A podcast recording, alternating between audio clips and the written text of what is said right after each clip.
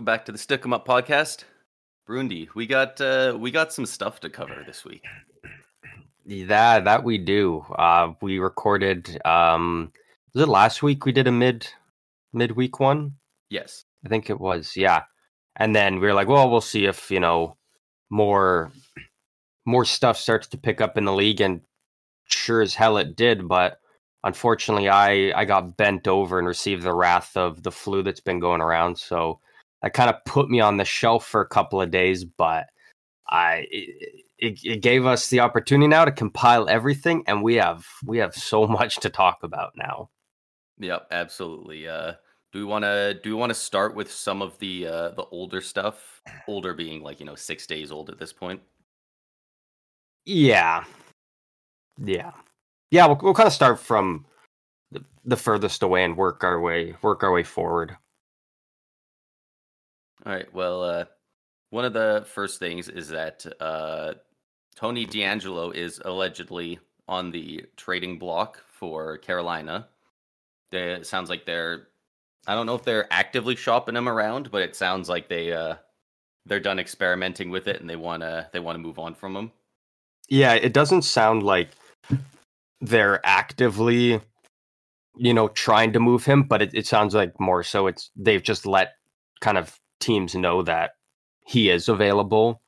Um, should you know a team run it? I mean, it's kind of something like the Islanders, uh, where they, um, they they just got riddled with injuries happening to Pelech and Pulock at the same time, and so they went out and uh, traded a seventh to St. Louis for Robert Bortuzzo. And so I think that's probably something that might happen with DeAngelo if there's a team that you know gets hit with a couple hard injuries, then you know maybe they look to to Carolina and see if what what it might cost to get DeAngelo. And I don't think the price would be super high, um, given his play, um, especially this history. I don't know how much that would would affect uh, his trade value or whatnot, but yeah, it's uh, it's hard to, to say because we know he can put up pretty solid numbers uh, from the blue line, but uh, mm-hmm. uh, this season he's not putting a ton together, and it's also Tony DeAngelo, a guy with a lot of history of locker room problems, and it's difficult to say, you know, is it just his play that they want to move on from, or is there other stuff going on as well that they're trying to keep on the down low while they ship him around? Yeah, exactly. Right. With a guy like that, you never, you never quite know what exactly it is. Um, yeah, it's so it's it'll just be interesting at this point. So it's, it's yeah hard to imagine that everything's perfectly fine. They're just moving on as an only business decision. Yeah, and he's. I mean, we talked about it in the offseason. He's the first player ever to be bought out in consecutive seasons. So yeah, you know, I think the first one was one of those was by Carolina, right? Yeah, and I think that one was more just cap reasons. Uh, and then I think with Philadelphia it was just they were like, you know what, you were good. Again, cap hits high. No one wanted to take him. Like he's a good player, but you know, I think he was only making like five and a half or something with Philly, and I think teams even thought that was too expensive for him. Um, yeah. so yeah, now he's now he's back out on on the trade block. So it'll be interesting to see where where he ends up going, or even if he does get moved because he's on a one year deal. So you know, it's not like Carolina's forced to move him because it's a, a bad contract. Like they they could just let him walk at, at the end of the season if need be as well. Yeah. Uh, they just like you know they'd like to move move that room so that they could bring in somebody at the deadline because Carolina yeah. definitely definitely sees themselves as a real contender and I know a lot of people do. I don't think they're doing as good as they normally do in the regular season right now. Yeah, no. And that, and again, that that's just goaltending for them. Like that's just the yeah, one thing that I think they're really goaltending. They're they're yeah. right beside the Oilers for having having some of the roughest goaltending in the league so far. yeah, yeah. Um, what do we got next here? Um, geez, we got we got three kind of uh scary injury looking uh plays this week, so I guess we might as well get one out of the way. Uh, we'll start with the first one that happened, the Dylan Larkin uh, injury. Um, yeah. Thankfully, I saw he has not been taken off IR, but I believe yesterday he was skating at practice. Mhm. So that's obviously really good.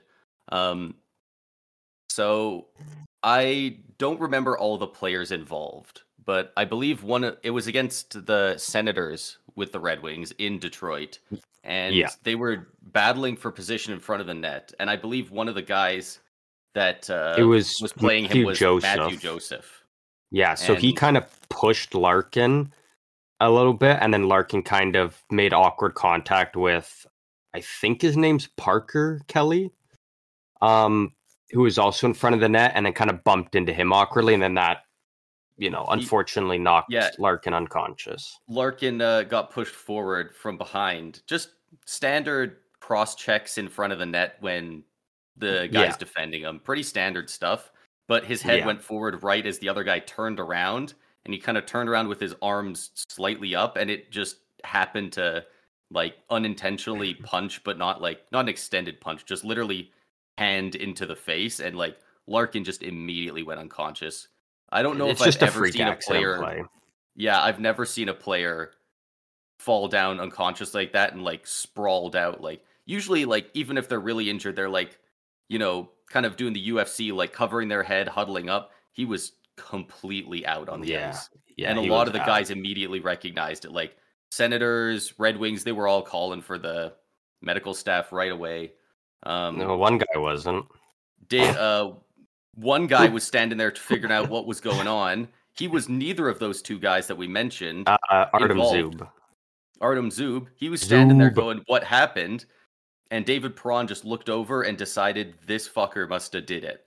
And he goes over, Yeah. he cross-checked Zub right in the face, and Chicken shit going, stuff by Perron. kept going for him afterwards. And yeah, it was it was wild watching the the feed that the fans saw live at the game, or uh, if you were watching the game live, because they didn't you didn't see that, and they didn't show it on any of the replays at the beginning because everyone's worried about Larkin. So they Yeah. announced the penalties, and it's like you know uh, two minutes for something and an extra two minutes for Ottawa, and then a game an ejection and a game misconduct for David Perron. think he got a match like, penalty, yeah, which is like intent to injure.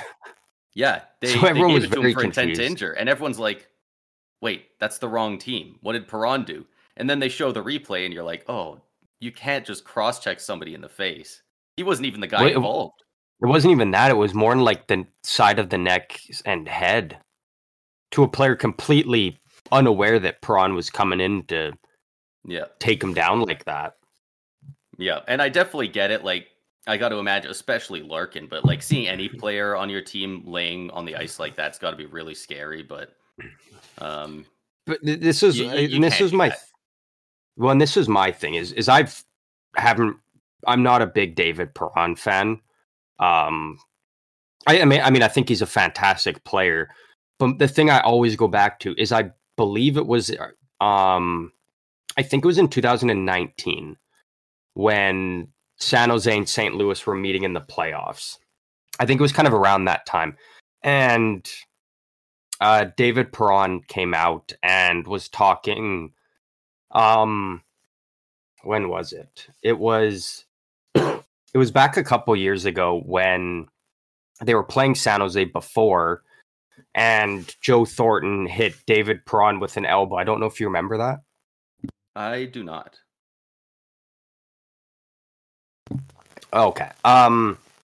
And anyway, so Perron got a a pretty bad concussion at the time.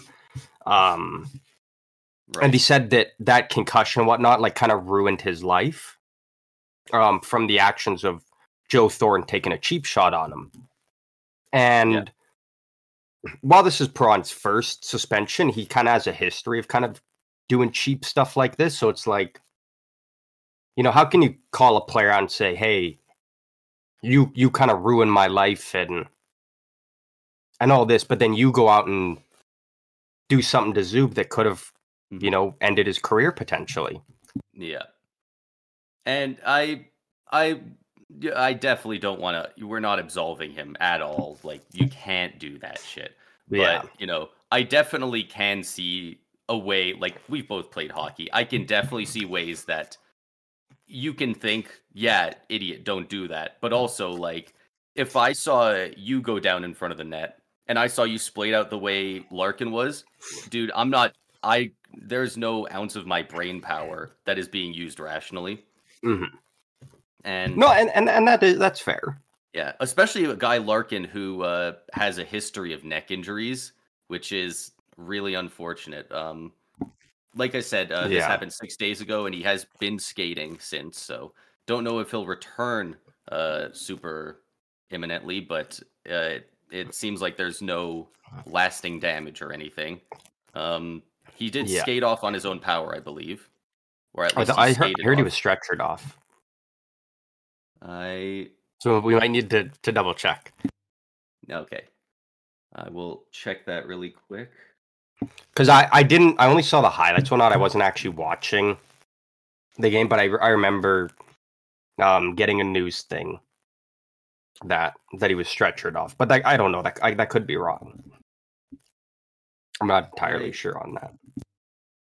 I kind of thought that he made it off on his own power. No, uh, he was stretchered off. You're right. Okay, he was. Uh, But yeah, I mean but t- the fact that he's back out and skating already is a very good sign that it's it's nothing long term in that you know he's already making a, a pretty good recovery. Yeah. D- yeah, Dylan Dylan Larkin skating quote brings joy and happiness to Detroit Red Wings. Yeah, and and That's with with from the Perron, Detroit Free Press right there.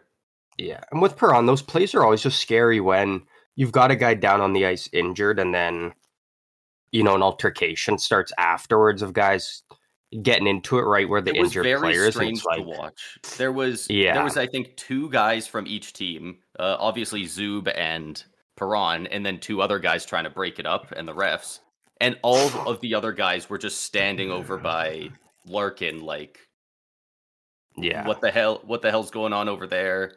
We're trying not we're trying not to fight over here, but like we kind of want to be involved. It was it was a really weird situation, and uh, I don't know which guy did it, but actually I don't think we mentioned during the play, like after uh, Larkin went down, somebody else got cross checked from the Senators and kind of like fell on him for a bit.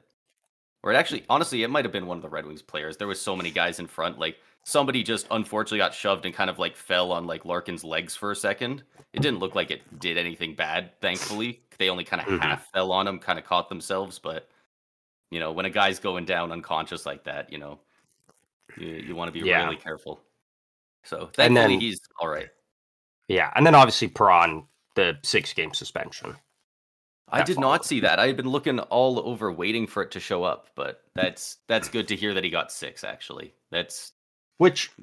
I mean, I I think it's fair. I see the reason a lot of people don't just because he again he doesn't actually have a history um of suspensions or anything, but it's you know that that's a clear intent to injure a guy. I will say, given the precedent they have set over the past several years, that's way too high.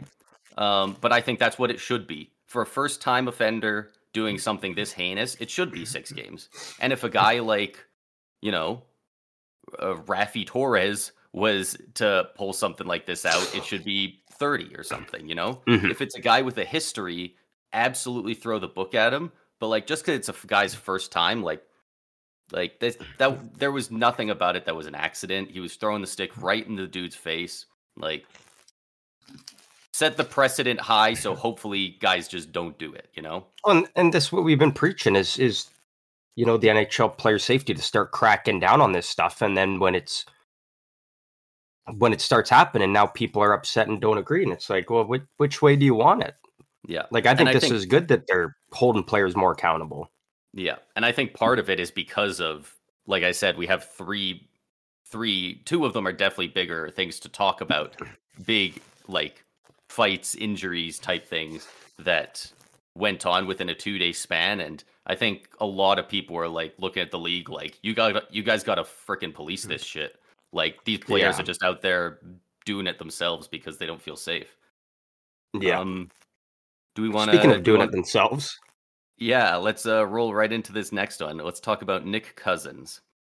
Turtle So- Boy. Um, I I'll be honest. I do you know how long he's been with the Panthers, Nick Cousins? Um, I think it's been about two, two or three years. Okay, I can pull I it up sure, here just to double check. I wasn't sure if he was there when, uh, in the back-to-back years, Tampa played Florida in the playoffs. Because I really don't remember this guy much. I believe this is his second, second, year with Florida, but he uh, his first year was last year. Oh, okay, so he wouldn't have been in the playoffs at least. Um, but I really didn't like this guy has very little name recognition for me. There was a lot of people that I was seeing that are like uh we like Boston fans who are like this Florida team has uh Matthew Tkachuk, uh, uh Lomberg, you know, Sam Bennett and Nick Cousins is still my least favorite guy on this team before this hit. Like there was there was a lot of pe- uh, apparently he has a bit of a rep for being a piece of shit. Um, yeah. But anyway, so he had a absolutely horrendous boarding hit on Gudbranson. Yeah. Gudbranson was flying down to grab the puck behind his net. He was swinging around. It wasn't even a stop. And Cousins just pushed him and he went absolutely flying into the boards. He it looks like he got knocked out for a bit. Like he just laid there for a bit and then kind Dude, of woke like up. Like the Undertaker. Yeah, he got up and started swinging afterwards after he kind of like shook it off for a sec. I think he just um, had to um figure out what the hell was going on for a second and just yeah get his bearings back. Afterwards, he said it felt like he had been in a car crash, which it lo- I don't doubt it. It looked like it. Um, somehow that five minute major for boarding got reduced to two minutes on review. I don't know how that happens. yeah, right. But, I can't even fathom how they made that decision. That's probably where the, where a lot of it starts. Obviously, with Cousins doing the hit, but now well, yeah. he only got two minutes. Like if I accidentally get my skate blade under a guy's foot and trip him, I'm getting the same penalty as that. That's garbage. Yeah. Um. Exactly. So later in the game, Gudbranson's out there, and Cousins is coming along the left wing, and Goodbranson clearly sees that it's him, and he just drops his stick, goes in for a hit, drops his stick right before the hit, and just grabs him and throws him to the ground, playground style. There was no hit. He starts he just, him. He just threw him to the ground and started punching at him on the ground. And yeah. when Cousins' helmet was off and he was turtling and his head was right next to the ice, Gudbranson kept mm. feeding them. That which which you never like to see that. Like no, I absolutely detest both sides of it. Like this is this is a weird one for sure because neither of those have any place in the sport. Like yeah. if some if something like the Nick Cousins hit it like look that looks similar happens but is accidental, I get it, but everything about it was purposeful and yeah, Gudbranson like if you want to if you want to you know throw him around, hit him, hell there there's even a place in hockey for fighting even if he wants to take the instigator and run at him head on and throw his gloves down mm-hmm. and start chucking hands, but to just like start to just punching him while he's on the ground. Like he's defenseless. He can't block. He's his head is right next to the ice. If he gets punched into the ice, dude, like this gets really bad really fast. Yeah. Um, to my knowledge, neither guy sustained any major injuries somehow. Uh, yeah. I think Gudbranson's fine. Uh, he yeah. played the rest of the game, but no, he yeah. got ejected. Oh, sorry, I meant after the after he got boarded. Yes, he got ejected. Um, and it's super goofy looking because somehow Cousins boarding got reduced to two minutes, and Gudbranson gets a ten minute misconduct, a two minute minor for instigating, a ten minute game misconduct, and a five minute penalty for fighting. So he got yeah, so 27 then... penalty minutes, retaliating to a two minute minor. Yeah, and uh, yeah, and so then Florida went on and they got a seven minute power play. Yeah, and out of that. The thing that bugs me is just the fact that like, uh, so the the initial hit, Gudbranson gets some kind of gives Cousins a little bit of a push, and Cousin immediately just drops to the ice and turtles up. And it's like if you're gonna throw cheap hits like that, you got to face the music. And I get Gudbranson's way bigger than Nick Cousins, but if you're going to run a guy like that from behind, that's I'm, I'm sorry, that's not a hockey play. No, like you can't just turtle and expect everything to be fine. No, he shoved like, him in the numbers, flying at speed, with intent not to just knock him over, but intent for him to fly into the boards. Like, I yeah, I cannot believe they reviewed it and took it down to two minutes. That's that's just horrendous from the refs. And I I venture to say that if he got the five minute major, then I don't think Gudbranson goes after him like that. I think he saw it was a two minute minor and was like, "Oh, okay, we're just allowed to do whatever the fuck we want," and he went for yeah. it. Yeah. Yeah, the refs let that game get out of control, so that there is partial blame on the refs for sure. This happening on back to back days with the Dylan Larkin situation was like, I there. It didn't help that there was not a ton of highlights from those two days, so I was just like, man, like there's just nothing happening but absolute garbage in hockey right now. Like, what what's going on? Yeah, yeah, um, yeah. It was an interesting couple couple of days with those two situations yeah. happening. So imagine my surprise later that night. It is the Ducks versus the Jets, and Kyle Connor gets knee on takes a knee on knee with uh, Ryan Strome. This one's definitely not near as bad as the other two. I don't think. Um, I guess the injury is, outright, but I was gonna I was gonna say is do you think Ryan Strome did on purpose? I saw some clips. I never really saw a slow mo. I I don't really think so. Um, it, it, with those ones, it's always tough to tell because you you uh, we see it happening so often. Of a guy gets burned to the side and they they do whatever they can to try and stop the guy, and sometimes they stick their leg out unintentionally, even just because it's sure. just instinct. Most guys like, oh, are going for a trip in that situation, right? Not a yeah, not a neon. Knee. What what psycho is like? I'm going to throw my kneecap into their kneecap. Yeah, exactly. So I don't like I don't think, think it was intentional. Yeah. But and uh, then it, just sucks that Kyle Connor's now out for yeah. I think it's like six to eight weeks. I, I, yeah, I think that's what I saw. So six to eight weeks for Kyle Connor. Uh, hopefully, hopefully he he's closer to six five weeks and can yeah. uh, make a full recovery because uh, his skating, especially with the with that knee injury, you know, his skating's incredible. So you'd love yeah. to see him be able to be back to form when he gets back. And uh, Winnipeg needs him. He's he's an incredibly important piece to that team, and they are doing really well right now. So yeah, yeah, but no, I don't think it was intentional. And I don't think you know. I saw some people being like, "How did Strome not get suspended?" It's like, well, it's that's. I just don't think that's a suspendable play. Uh, just because I, I don't think it was on purpose. Yeah, it definitely looked like ac- mostly accidental. If if it was purpose, it was very subtle. Um, yeah. Before we move on, I just uh, want to touch because I don't think we talked about it. Did uh, I guess Cousins couldn't because it was reduced to two minutes. Did uh, Gudbranson ever get a suspension? He got a, a one game suspension. Okay. So he got 27 minutes of penalties and a one game suspension. Uh, for taking matters into his own hands because the rest couldn't. Yeah. Yeah. I uh, that that boarding looks so vicious. I'm I'm and that's also I really wish th- both guys got penalized a lot because you know what Gudbranson did is still really bad, but yeah. Um, but that's the thing is like I think it was that like the two days like right before, maybe the day before and after, there was two very similar hits with Evander Kane making one on Edmonton and then Eric Rob- Robinson on Buffalo. And Kane got nothing for his, and Robinson got five in the game. And all three were very, very similar hits. And it's like, how do you have three separate calls?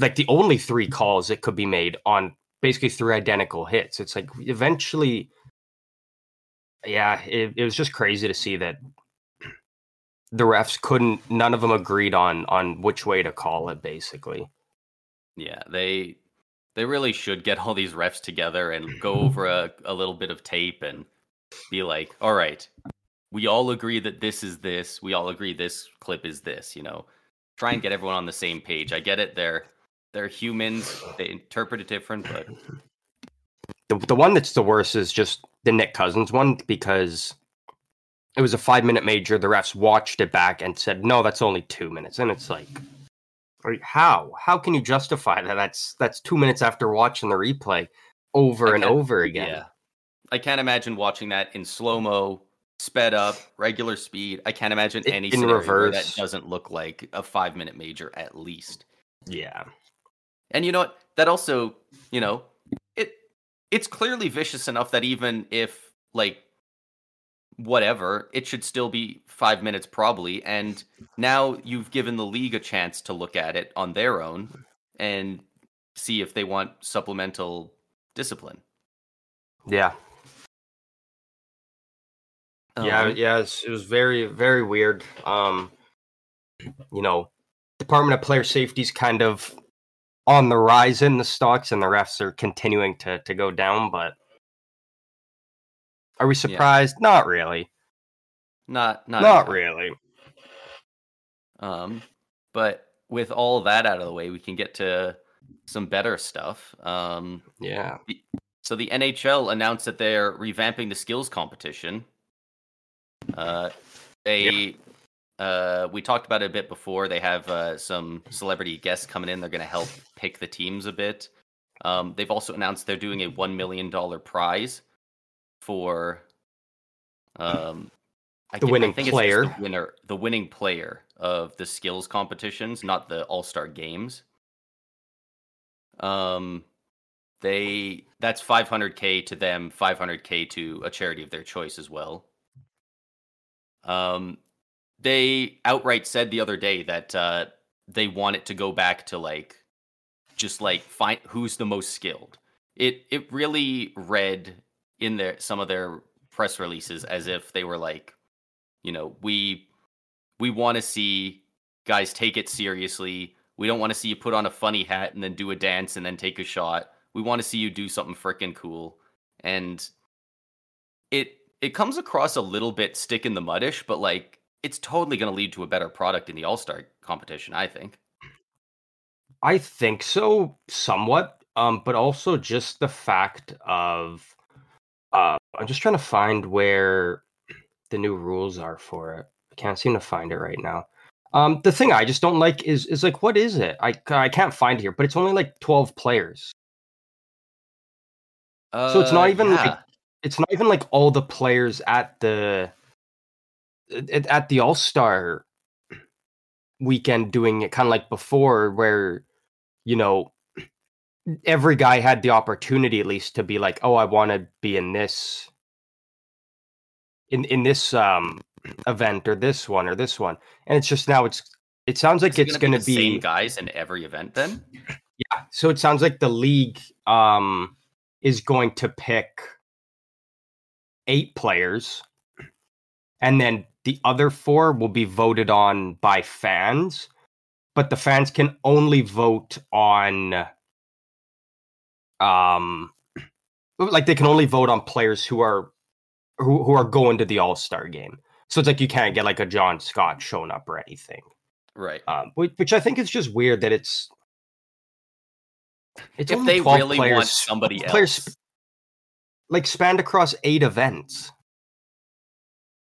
Yeah. So it's like, how can you really be like, oh, he's the hardest shot winner when Buddy who's not participating very clearly has a harder shot? Like, like we're probably not going to see like if they only have 12 spots there's already going to be Quinn Hughes there's already going to be Cale Makar and from Tampa there's going to at least be Kucherov we're probably not going to see uh Hedman in the hardest shot comp- competition well, and you know, But we'll see- McDavid's we'll see McDavid. bec- well, because McDavid kind of helped build this, yeah yeah The NHL they picked his specifically brain said that and- he did a lot and and of course, yeah, I mean, like good to hear no Sean to McDavid, like, of course, he came up with this because be real, McDavid probably ends up winning this.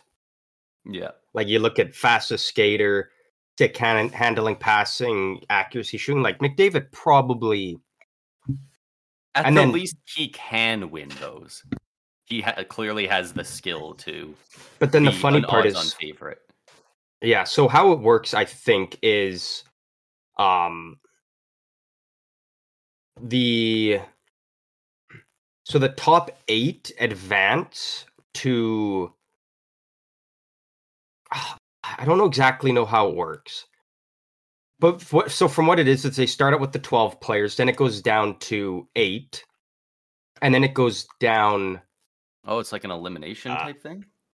So every player, all twelve, take place in the fastest skater, hardest shot, stick handling, one timers, passing, and accuracy shooting. Kind of the regular yeah. um skills ones. And then the top eight advance to the shootout. And now I don't know how that fully goes down. And then the top six advance to the finals, which is an obstacle course, which I'm assuming is going to be you know weaving through stuff with a puck and like that's right up McDavid's alley. Yeah. Um, the thing I don't like they have to saucer the pa- saucer the puck like you know two feet up through the little mail slot or whatever. The one they yeah. did uh, one or two years ago. The thing I just don't like is is again it, it's only twelve players, you know, so it's and and it's the fact that it's fans can vote in. So like you you can probably assume that Mc, McDavid and Draisaitl and like MacKinnon Makar are going to be in. So to have four of the 12 players from two teams in, like if they're doing it, you almost have to be like it's capped off at one player from each team. Um, and then also, where where do you get anything yeah. for the goalies? Really, you only get to see them in the the shootout that takes place. Yeah, that too. So like I, I get what they're doing, and I I I understand it. It's kind of nice to see them actively trying to shake things up and make the All Star Weekend better, but I don't know. I feel like the you know, and I guess I guess you know, we we get more of the, those player interactions, whatnot, with the draft that'll take place. Um,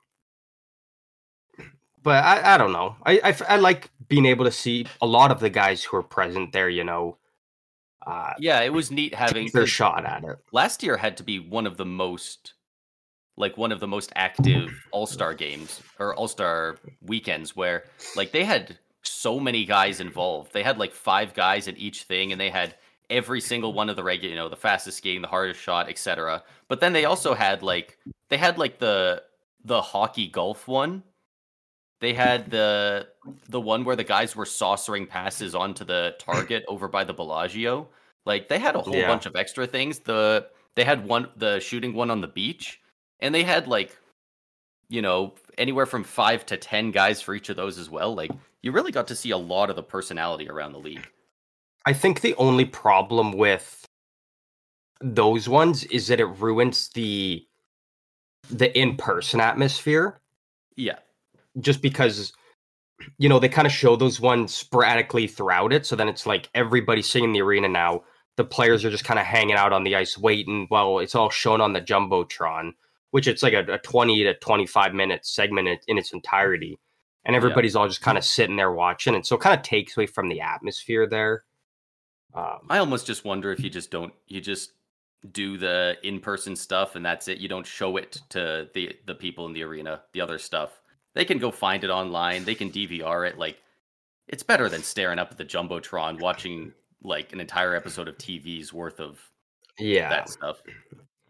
And eh, I mean, even just off the top of my head right now, I could think of a better way. You could do it still the same ways before, where players can pick and like you could tell players, hey, you get to pick one of those original six events to go into, and then you could be like, okay, hey, the top two, you know, first and second place from each one uh, advances to the shootout. So then you've got 12 in there. And then you could be like, so 12 are now in the shootout. You know, I don't know how they're going to do the shootout exactly. I don't know if it's like elimination style or whatnot. But then you could do like the top, the top six. So half go to the obstacle course. And then you at least yeah. give every player there the chance to take part in some way in the in in the all-star skills competition. Yeah, there's there's a lot of ways they could do it. And do you know when the All Star is that coming up in like about a month? They usually do it in January, it's, it's, right? It's yeah, it's usually like the end of uh January.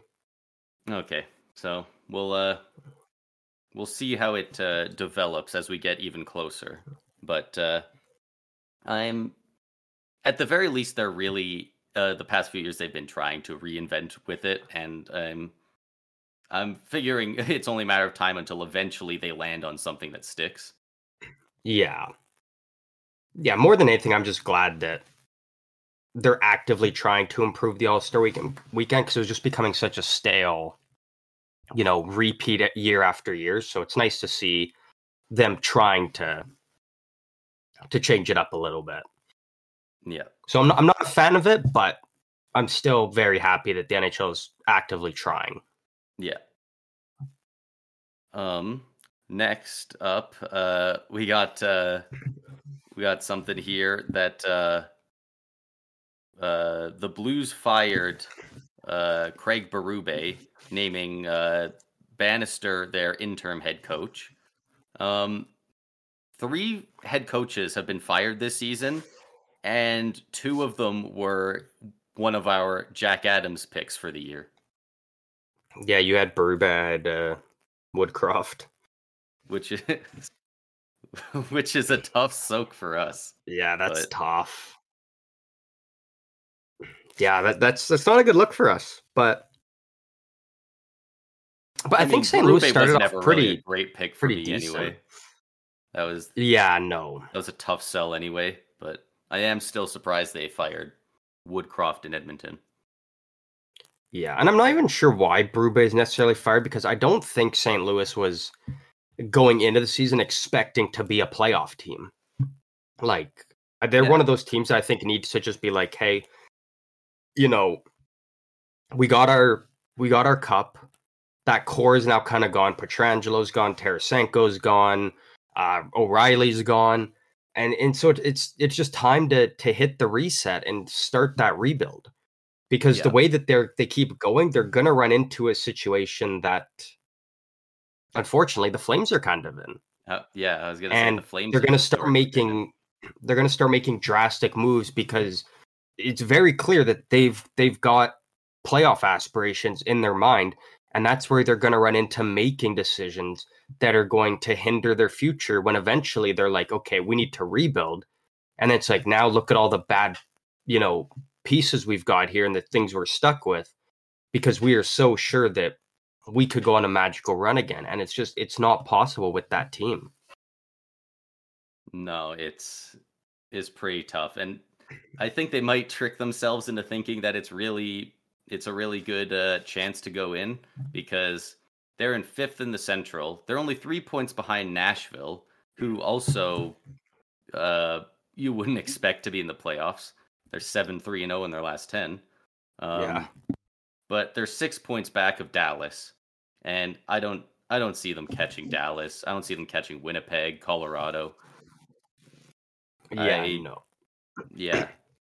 And I definitely don't see them beating any of those teams in a seven game playoff series. And then even if they do, you've got to play the, the next one and then the next one. Like it's it would you know, even if they run for sure. Yeah, even if they snuck into the playoffs, it's like that it just with the team they have it just they, it's not in the cards for them. And you know, so I, I I really and this is one of those times where because I'm I'm very against the whole, you know, reduce, reuse, recycle of of coaches in the NHL where it's just oh we fired our guy let's just grab the biggest name out there who's failed with their most recent team. It's and it's insanely incestuous. There's 32 teams and maybe 40 head coaches for the NHL. Yeah, maybe. And this is and this and is one of those times where and this is one of those times where it's like okay, the next team that fires their coach should immediately be calling Berube because he's he's one of those guys that it's like you know he he brought the Blues their their first Stanley Cup and you know he did everything he could with what he was given from that point on and it just didn't work and that's no fault of his own and he could go to a a team with a good roster and they and could win a cup with them so it'd be very interesting to see you know where he ends up landing because he's definitely not not going to be out of out of the league by by no, the beginning of next season. So. He'll he'll be behind an NHL bench again. Absolutely. Um, sticking with uh, some of that, so um, Jordan Kyrou, uh, he was interviewed yesterday early in the day, probably after the team's practice morning skate, I assume and uh, he was asked on, um, you know, the he was really cornered by this question. It was not yeah. well put by the media at all. They really tried to corner him into a question, basically saying, uh, "What did you think about Berube, and why do you think he was fired?" He was trying to get the the guy was clearly trying to get Kyrou to say, uh, "We played bad, and he got fired because of it," and Kyrou didn't want to, and I don't think he should have to, and so he really just said no comment. And a lot of people took this as at this no comment as he did not like Berube. He's what Kyrou said was no comment. He's not my coach anymore. And yeah. people took this hard, especially Blues fans. They were furious online the other day, and they let him know during their game. Uh, Kyrou got booed when they announced the opening lineup. He was booed every time he touched the puck, whether on the power play or normally. He was booed when he they announced that he got an assist on one of the on the go ahead goal. He and they like this is all in St. Louis. He's getting booed by his home fans. And mm-hmm. he was not even close. He was legitimately in tears during his post game interview. And he said yeah. that it was the toughest game he's ever played and that's just wild that they would turn to on have your own fans. Yeah, I I'm super disappointed in Blues fans, man. That's I, so uncool. This is one of your best. I would argue your best player. He had an assist mm. and was a plus three that night at home in a a four one or four two victory, and he said it was one of the hardest games to ever play because the fans completely turned on him because he wasn't uh he he didn't say that he absolutely loved Berube in some other interview. Yeah. So I don't think it's fair for Blues fans to boo Kyrou. Um but I can definitely 100% see their frustration with him. Um just on the fact alone of like he probably should be like, yeah, you know what? It's it's on us that he got fired. That's what many of other players say. And I think it's the fact that it was Jordan Kyrou because he's just beginning that really big contract and he is severely underperforming for that contract. Um, I think if it was a guy like Robert Thomas who is right around a point per game, I don't think Blues fans really bat an eye too much at it. I think it's just the fact that Kyrou's supposed to be there, you know, their their big guy going forward, and he's underperforming and just kind of really didn't take any ownership on it. Um, but again, I like the the booing is unnecessary. I can see their frustration. Yeah. Um, yeah. You know, and, in and my opinion, you buy a ticket to a game, you're allowed to boo what's going on. You're allowed to cheer. You're yeah. allowed to boo, but like booing your own dude is pretty harsh booing him from before puck drop to throughout to the end of the game. Yeah. Like, you know what? You have just as much right to boo as he has right to ask for a trade out if he doesn't like it in yeah. St. Louis. Yeah, and exactly. I will not feel sorry for Blues fans at all if he wants out because like year one of an eight year contract and you getting booed like that at home, like that's yeah. tough. And like I definitely get what you're saying with the underperforming. A lot of people have pointed that out, but people seem to be expecting a lot from him. He's a bit below what he should be putting up, but like two two years ago, 75 points, 74 games, just over a point per game. Last year, 73 points in 79 games. Six points in a full season, under a point per game. Right now, he's got 18 points in 29 games. So he's low, definitely on a lower pace than last year, but like, it's not like he's not putting up any numbers. Yeah, you know, I think it's more. He's got a you know 0.7 points per game, something like that. Yeah. Um, you know, it's. I would definitely expect you know Calgary to be booing Huberdeau over a performance than the Blues fans on Kyrou. I think it more than anything, it really just speaks volumes to how much uh, Blues fans just loved and adored Craig Berube. And I mean, why wouldn't they? Like he, yeah, he was again the coach that brought him their their first Stanley Cup and whatnot, and he was, uh, you know, maybe aside from Kyrou, loved by the players. Like there's many players that have spoken very highly of him. Um, yeah. So I, I, potentially a big part of it could just be that you know Blues fans are more so standing up for Berube, who you know can't really speak on it anymore because he's he's fired and gone. But yeah. it's it's a messy situation for the Blues now. It it um it's just uh it sucks that this guy cornered him into a con the conversation the reporter uh cornered Kyrou into this because uh it had been documented before this that Kyrou and Berube, you know, didn't have a great relationship. It were it worked, but it wasn't like, you know, some guys they mm-hmm. go to war for their coach and it was public knowledge that he did not. And you know, yeah. Every I see so many people online being like that's what happens. Kyrou just had to say that uh, it was his fault and I thought it was fairly mature to not, first of all, not straight up lie, but also, you know, he didn't rag on him either, even though they didn't like each other much. He said he just gave him a no comment, tried to move on, and people people really took that in a different way than when I saw the interview. And yeah, I I've seen Blues fans all over the internet being like, "Yeah, this is it's it's happening because we love Berube so much." But yeah, if, I think even if, if Kyrou just said run Kyrou out of town. Yeah, I think even if Kyrou just responded to it and just said no comment, I think would have even been better. Um, but yeah, the, yeah, it's just the, he's not my coach anymore. Yeah, just being like I'm not. Yeah, just you know all that. I think even just being like you know no comment. I think would have even. I think fans would have been okay with that. But I think basically, I think the way a lot of them just interpreted it was him just being like, you know, he's not my coach. I'm not going to talk about him. I'm moving on, type of thing. I think it's kind of the way it maybe got interpreted. Um, but but again, you know, if if you're a Blues fan and you're you're booing Kyrou, again, don't be shocked if eventually he just says, you know what, you guys don't want me here. I'll I'll gladly go play somewhere else. Yeah, like there's you know, for uh, for a guy that Blues fans really talk about like he is he's dead weight.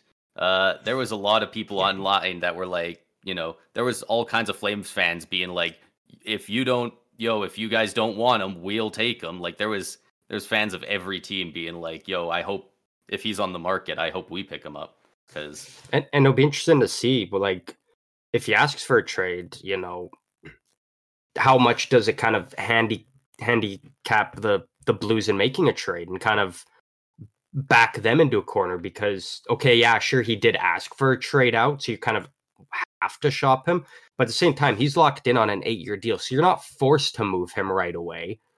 And the team that's getting him, you know that you've got him locked in for the foreseeable future. So it'd be interesting to kind of see if a trade happened, like what what the potential return could be if if he was yeah. to ask for a trade out. I would say it it really depends. I think that's know, the only way. It's it's so strange because we see so many situations where the ball is in the player's court, the ball is in the coach's court, the the ball's kind of in the fans' court, which yeah. is really weird. Like if they could go to their next home game, everything could play out normally. He could be like, "Thank God they don't hate me. Everything's fine." Or next home game, they could boo him even louder now and like, if he was upset before, if he gets the crap booed out of him again, like he might be like, "All right, this fucking sucks. They're gonna boo me for eight years. Get me out of here." And yeah. his play is gonna tank. He's got a 8.125 million contract until 2031. You can't have a guy playing badly for that much money. Like you if he asked for a trade out and he was still getting booed, you'd have to do something because you'd have to move him before his trade stock plummets. Yeah. So I'm I'm hoping that they don't boo him again next time. Hopefully, you know, they let him have it and and they feel satisfied and they're done with it.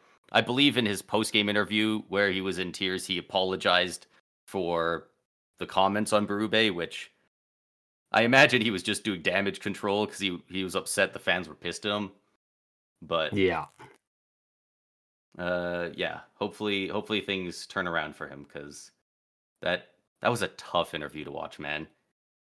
He yeah. Just, he was he was in tears. He was saying, "I just I love playing in St. Louis so much, and to hear them booing us in a in a victory where we had a good game, it like, dude, that just breaks your heart, man."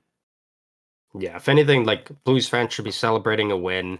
You know, first win of you know their new head coach for the time being. I think he was named as just an interim head coach, um, but yeah. nonetheless, like he comes in and, and they get they get a win. So you know, I think more so focus on that and be happy for that rather than, you know, pulling down one of your best players and making him feel feel bad about himself. Yeah. Definitely.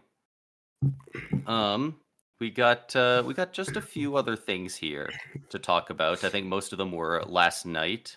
Um uh Tampa Bay last night broke Edmonton's I believe it was 8 game win streak.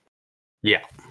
Um, I was the one of the commentators said this at the end of the game after the empty netter by Stamkos at the end, and it shocked me just as much as it shocked the other guy on commentary. But that was Stamkos's first four goal game of his career. Yeah, which almost is, had five. Yeah, which is absolutely wild. Um, three. Uh, one was an empty netter at the end. Three very strange goals the first one, like it like pass went into the middle on the power play. It got bumbled from the pass. It bounced around like four guys. Nick Paul just shoved it out to the side. Then Stamkos got it in while the goalie was half not looking. The other one, he like like batted out of the air from the side of the net. It was like an impossible angle. And then he went bar down for the hat trick from almost the blue line, just inside. Yeah. That that was a that was a really fun game to watch for sure. Got it done multiple ways. Yeah. Um, Nikita Kucherov in that game being the first player in the season to reach 50 points. Yeah. Uh, Mc, uh, man, Mc, McDavid and him were both on fire. That was that was a lot. So that's that's the thing I wanted to get into because you know Ed, Edmonton fans love to spew stuff. Um, you know, when they're winning because you know you can. You got the two best players in the world. But I think it, I thought it was so funny the amount of Oilers fans that I'm that I saw online are saying like, you know, um, you know when when people try and troll and be like, oh, you know, you guys will fall off soon and be right back to you know where you were before this win streak, and the amount of Oilers fans that are now being like, being like, no, because we have a healthy McDavid now, we're good, and it's like that speaks volumes. If if I'm not I'm not saying all Oilers fans, but if there's Oilers fans out there who have the mindset of like we can only win with a healthy McDavid, is is insane. Like like obviously McDavid's the best player in the world, but when you've got guys like you know Bouchard, Ekholm, uh, Draisaitl, Nugent Hopkins, Kane, and it's like basically being like, well, we're winning now because McDavid's healthy again. It's like yeah. you guys should be able to be a competent team and and win without McDavid because you've got arguably the second like, best player in the league. And you know, we act like McDavid was missing during that time. He was putting up around a point per game. Woe was him, right? Yeah, yeah, exactly. What I just thought it was interesting that it's like, geez, you've you know Nugent Hopkins was built up. I didn't even mention Zach Hyman either. Yeah. But it's like Nugent Hopkins was built up to be this superstar after putting up 100 points and and then obviously like just all those other guys and it's like you should still be able to win even if McDavid's out of the lineup completely. Yeah. But or yeah, at, I mean, least not be bottom 2 in the league. Yeah. Yeah, but I mean, good on Edmonton for throwing together an eight game win streak and immediately um, putting themselves back up into the the hunt there for the playoffs. Now, I don't think they're in a playoff spot uh, currently as of this moment, but they're they're right back up there in the hunt now. Uh, they are not because there would be both wild cards would go to the Western Conference, but they well Central Division. I'd say they're in fourth in the Pacific, but uh, Edmonton, Calgary, and Seattle all have twenty seven points. San Jose is not too far behind. 21. They're really actually with within the last uh 10 games total from like each team. San Jose's the got the eighth best record. Six, two, so, and two. Yeah.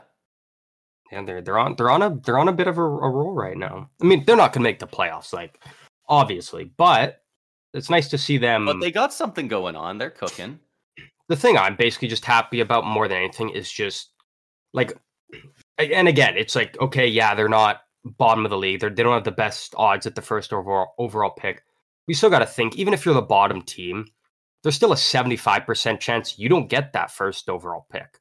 Like, sure, you've got the best odds of you've getting it. best single but, odds, but you versus the field is pretty bad still. Yeah, and it's like more than anything with you know the Sharks, it's just like the the players that you know have been we've mentioned before that could get moved. It's just their trade value is increasing, which is just going to bring back more picks and prospects, which yeah, I I think is good, and especially in a draft where like we all kind of know who's going first overall, but you can make the argument mm-hmm. that you know any it kind of seems like any guy in the top four could you know go number one. Like it's not like it's a, a Matthews, yeah.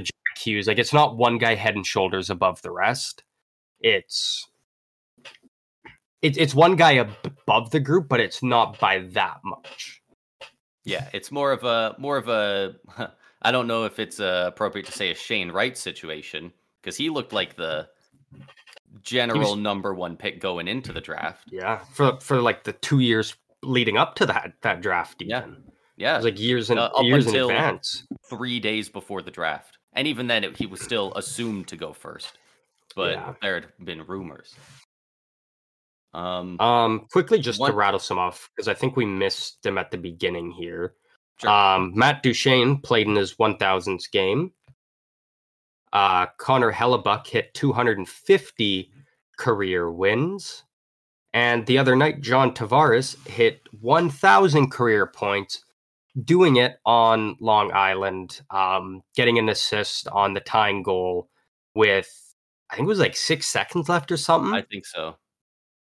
And Toronto immediately got the clearance from the refs, like, yeah, you can go on the ice and celebrate. And so that was kind of a big, a big fu to Islanders fans. But then all was saved when immediately in overtime, uh, you know, the new stars there for them. Uh, Barzal with a beautiful pass to Horvat for the overtime winner to uh, put a little bit of a damper on it for the Leafs. I mean, Tavares hit 1,000 points.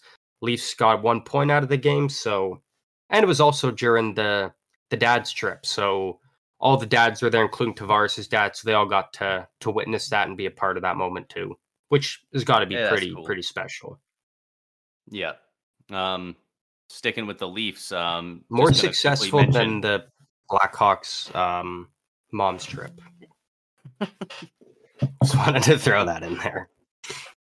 Oh man, one of these days uh, we'll hear about what I'm sure it'll come out. We, we will. We never um, will. Um, um, the Blue Jackets won in OT against Toronto last, just last night after what giving up, blowing a five goal lead in the third period. It was five nothing in the third, and they came back to make it five five. And it looked like the Blue Jackets were going to blow it before Kent Johnson snipes bar down in overtime. Beautiful shot. Yeah. He never thought about passing it. He walked in on the right side and just bar down ski. That's huge for them, though. Like I, I didn't see anyone really talking about, but my immediate thought was like, this is a guy who, I think he played like all of last season with the Blue Jackets, and then to start the season wasn't yeah. doing very well. He got sent down to the minors. You got to think that's kind of crushing for a guy's confidence. But when he's out there in overtime like that, and all the pressures on them, fuck, we can't blow this and lose now after being up five nothing. For him to have the confidence to to walk in and, and take that shot and put it away, like that shows that his confidence is not uh that's the killer is, is not diminished or anything. Like it, it's it's still there. Yeah. And um not to not to make everything about the Lightning, but uh that was that was big that they could come back against uh Toronto there in OT because I'm looking at it right now. Tampa, after their win in Edmonton, is the only team with a W beside their streak. Every other team in the Atlantic right now uh, has lost their most recent game or recent two games. So Oh uh, wow. last night we made up a little bit of ground, which is good because we need to. We just played a lot of games at the start of the year. Us and Seattle are the only two teams to play 31 games so far. The Senators are at 24. Like, Yeah. bro, schedule these guys some freaking games. Tough when the arena's in the middle of fucking nowhere. It's tough to get teams out there, I guess. yeah, yeah, it's uh they want to do it when the flights are cheaper after Christmas. Yeah. Um, I also just want to shout out Vasilevskiy real quick, uh, who had an expected goals against last night of 6.2, of around 6.2, and he's kept it to four. That game easily could have been an 8 5 loss. He absolutely robbed the Oilers' power play on 20 different occasions. I think the final count was 59 shots against or 57 shots against. 50, 57. Yeah. My biggest thing was Tampa Bay having 10 shots in the third period and five goals. Like, I Uh, know two two, were them- empty two netters, were empty but, netters. but still, you think about before that, they had three goals on on eight shots. Like, it's Yeah. it's like, Uh, oh, It's uh, not quite as bad as when we beat up on Carolina, but yeah, they uh they got goalied by themselves and by us for sure. yeah. I saw you just threw threw something in. Did you want to? Did you want to talk about that? Uh yeah, so uh Ryan Reaves during the Blue Jackets game last night left with a leg injury. Um And then fell. did you Did you see that video? Yeah, he's uh he's certainly not beating the allegations of not being a great skater. Um he skated into the boards and dude, he looked like a 5-year-old. He he oh no, I meant what happened after. No, yeah, I'm just, but I'm just, I'm just talking about the injury that Oh he- yeah, he just kind of glided into the boards at speed, didn't turn, didn't brace. He just went in knees first and then fell over. It probably messed up his knees or his ankles or something. And on his way out, the trainers are helping him walk, and I guess they have a couple steps down to get into their tunnel. And the trainers stopped holding him, and then he, he fell he fell down a couple of stairs. They just like let go of him, and he it He he's going tumbled. downstairs with a recently injured leg. yeah. It was so hopefully hopefully he's doing all right. Um, we'll uh, Yeah, 'cause we'll remember, Leafs got- like bringing him back. Even Well, Leafs got two back. more years of his contract after this year. They got him on that Yeah. three year deal, so Well, he's he's really good at controlling the music in the locker room, don't you know? yeah, yeah. That that those are those are key guys you need. But, Uh, did yeah. you have anything else? I bad. I don't. Um, all I have left, I guess, I'll just run through some of the uh the player stat leaders real quick. Uh, in uh, first uh, for points in the league, Kucherov reaching 50 points last night. Uh, in second, we got uh, JT Miller with 43, and in third, we have Nathan MacKinnon with 41. Uh, normally, I only do the top three, but uh, for those wondering, Connor McDavid has 40 in fourth. Uh, for goals, we got Auston Matthews in first with 23, Brock Boeser in second with 22, and Nikita Kucherov in third with 20. Uh, plus minus, we got Quinn Hughes with 25, Filip Hronek with 21, and Barkov with 19. Uh, looks like Makar is completely off this plus minus list uh, for the time being. The entire list only being the top five in the league. So, what was him at six, probably. Yeah. Um, I'm not even going to do goals against average. That's a team stat. We just do save percentage here. Uh, Adin Hill has a 935. Jeremy Swayman has a 933. And Charlie Lindgren has a 929. Um, are any of them their team starters? Is Adin Hill? Um. Yeah, Hill is. okay. Well, people argue he's kind of in a in a tandem. Like he has been injured late. It's Like he hasn't played since November. in Vegas with goalies. Yeah. He hasn't played since November 30th due to injury. So Hmm. then and Swayman's uh him and uh Ullmark they're they're a tandem. It's they go back and forth. Yeah. And I, yeah, um I bet, but Lindgren, he's uh, he he he's uh, backup for the Caps. Kuemper, right? Kuemper yeah. still over there. Still doing his thing. Doing his thing. And then for wins, uh, for goalies, we have uh, Demko at Vancouver in with 15, and then tied for second, we got Hellebuyck and Georgiev for Winnipeg and Colorado uh, with 14 apiece. So, uh, um, things are things are heating up around the league. Oh, I can finally do it! I could finally do it! I can finally do it! Oh, breaking news! Um, I just saw this breaking. now. Uh, things are getting worse for Columbus. Uh, Ford Patrick Laine has suffered a fractured clavicle and is out Ooh. for six weeks. Yikes. So things just keep keep getting worse for for the BJ's. That's that's tough. Damn, we had we haven't had breaking news in a while. That was sick. That was some sick new breaking news. Oh, I got one more thing actually. I almost forgot it, but this is big stuff. We got big um, stuff so on. Have you heard of what's happening um, a little bit with the Colorado Avalanche? I don't believe so. Cool. All right. So I don't know the full exact details of like what questions were specifically asked. Um, so the other night, Mikko Rantanen had a had a pretty good um good game for uh, for the Avs, And I don't I don't know the exact question he was asked after the game that prompted this response. Um, but Mikko Rantanen's response to, you know, having a good game and whatnot, um, was basically being like, Yeah, I stepped up and got it done because one of our Finnish NHL players' dads was talking shit about me. Um, so he's referring to Artturi Lehkonen's dad, who's um, a Finnish announcer, who it sounds like he made some comments about uh, you know Rantanen not not pulling his weight for the team and uh you know just not not living up to what what he should be doing for the team and so Rantanen's kind of throwing a shot back at him and also yeah. kind of calling out his his teammate. Like he could have just like it was more so the fact that he he said um one of our Finnish NHL players' dads, and then people were very quickly like could be like to link who it was and whatnot. And so it's yeah. like that's you know it's kind of interesting to see what kind of tension that might create within the locker room. Uh, you know, if you've you know you've got one player, Rantanen is. He he's also Finnish.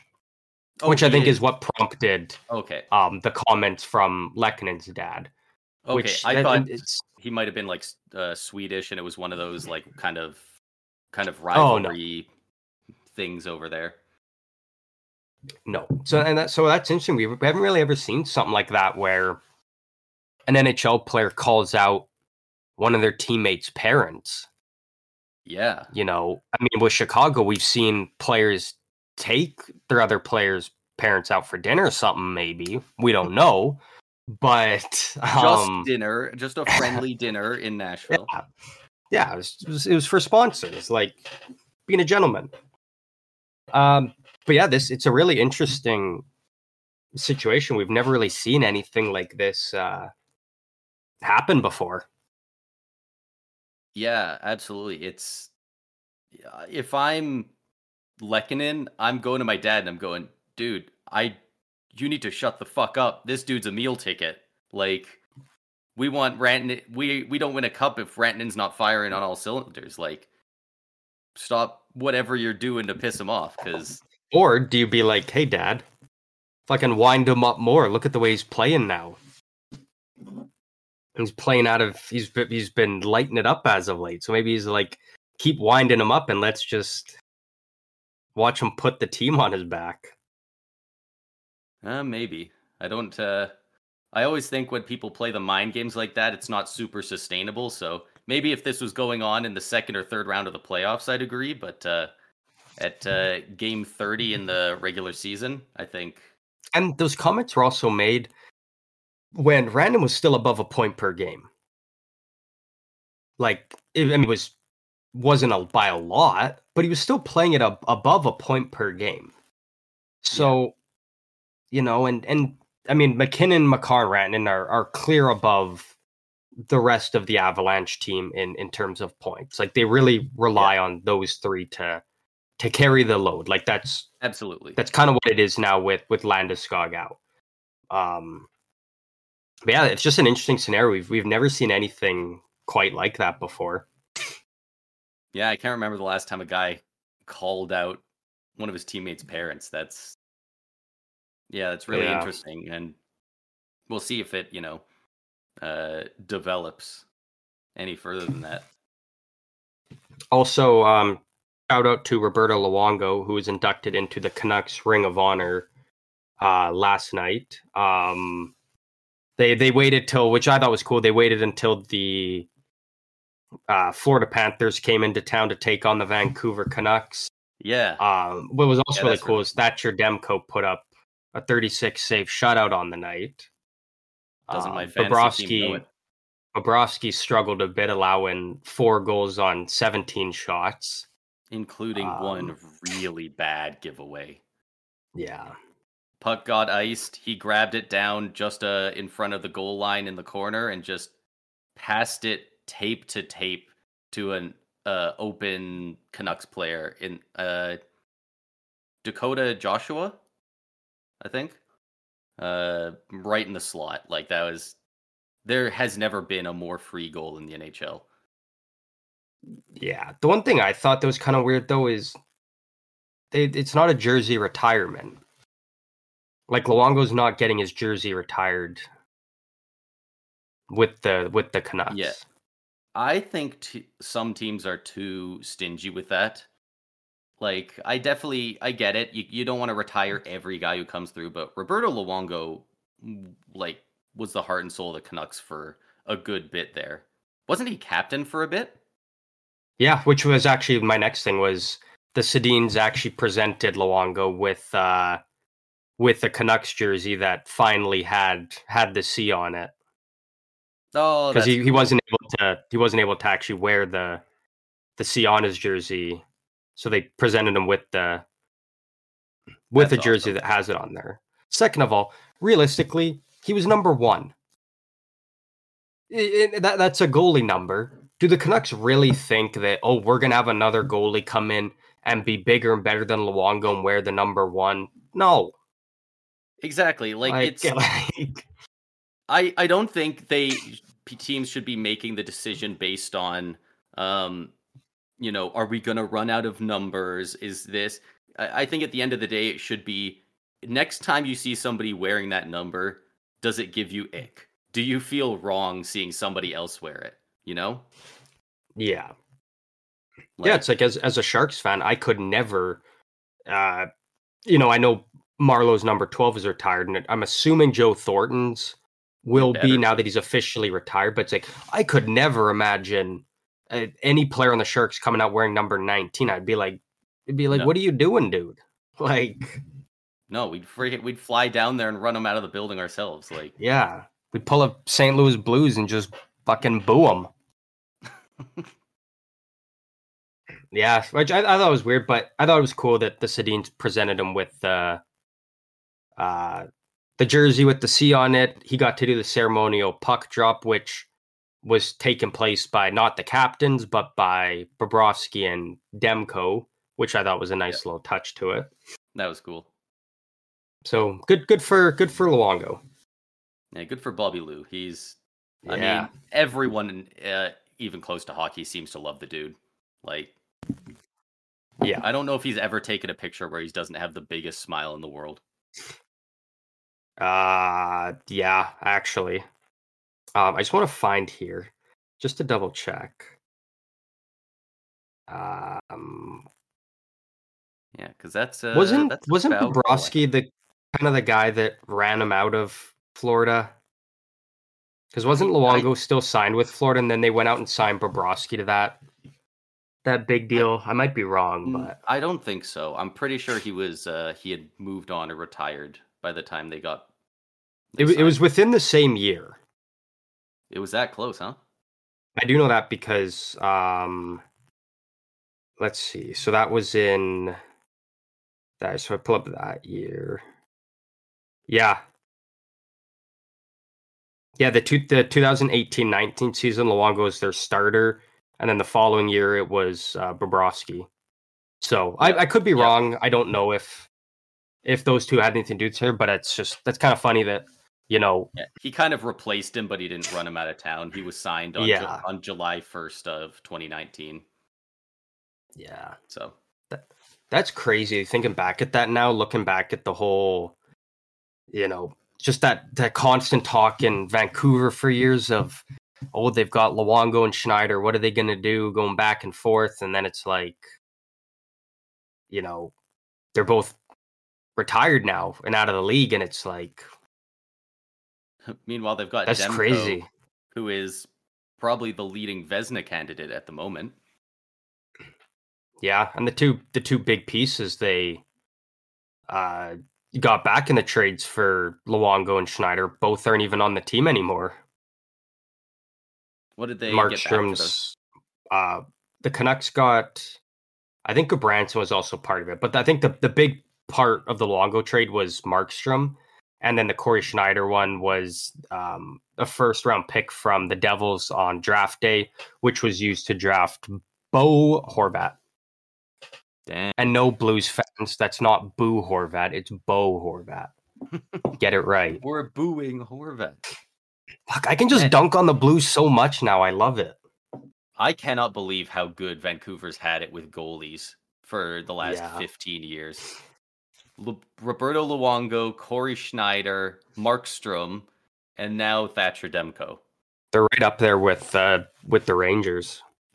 Yeah, You go from Henrik Lundqvist to Shesterkin, like pff, yeah. We went we went from Ben Bishop to uh to Vasilevskiy, but I mean before that was an absolute wasteland. Holmqvist, We we legend. dude until Ben Bishop got good, we didn't have a goalie that in any of the NHL video games was their overall never started with an eight or a higher. Yeah, They were always in 70 something. and that was still too high. They were being generous. Mike Smith probably deserved an 80 or a 79 or something, but the rest of them were like sub Oh yeah, yeah, yeah. Mike Smith, yeah. a lot of them. Dwayne Roloson had some good years, I guess. Uh, but with that, do you have you have anything left to? No, I think in? that uh, I think that covers a whole bunch of it. Um, uh, barring any more illness, we'll probably be doing another midweek episode uh, this coming Monday or whenever we put that out. Um, but that remains to be seen. Yeah. Uh, Yeah, yeah. There's a lot of games this weekend, so there'll probably be uh, lots of lots of stuff to talk about. Um, we do have something big planned coming up. We are not going to share right now um, because we love uh, cliffhangers. Um, but everybody will know um, within no time of what that is. So make sure to look forward to that because we are very excited for that and we are very excited to share it with the rest of you. Um, but thanks again to everybody for listening to another episode of the Stick 'em Up podcast. Hopefully, your favorite hockey podcast. If not, well, sucks to be us. Um, as always, if you want to join in on conversations with us, you can find us over on Instagram and or Twitter slash X at SEU Hockey. Um, we are getting a lot more active over on the Twitter, not as much on the Instagram right now, but again, feel free to, uh, you know, shoot us a message on either of them, say hi, and again, let us know what you want us to talk about because we always miss stuff because there is always a lot going on. Um, even if you just want us to talk about your team, just be like, "Hey, I'm a fan of the Arizona Coyotes. I'm I'm a diehard Yotes fan. Like, can you just talk about the team and their season?" And we'll know, we'll at- gladly do at that. minimum, we can set aside, you know, five, ten minutes at some point in the episode. Yeah. We can talk about your team. Like we there's 32 teams. We talk a decent bit about the Sharks and the Lightning, and then most of the Canadian teams. Um, so it, you know, if if you want to call us out, hey, you haven't talked about the Wild in forever. Let us know, and we'll uh we'll break down what's going on with them lately. Yeah, exactly. Um, but with that, thanks again for listening, and we will catch all of you in the next one.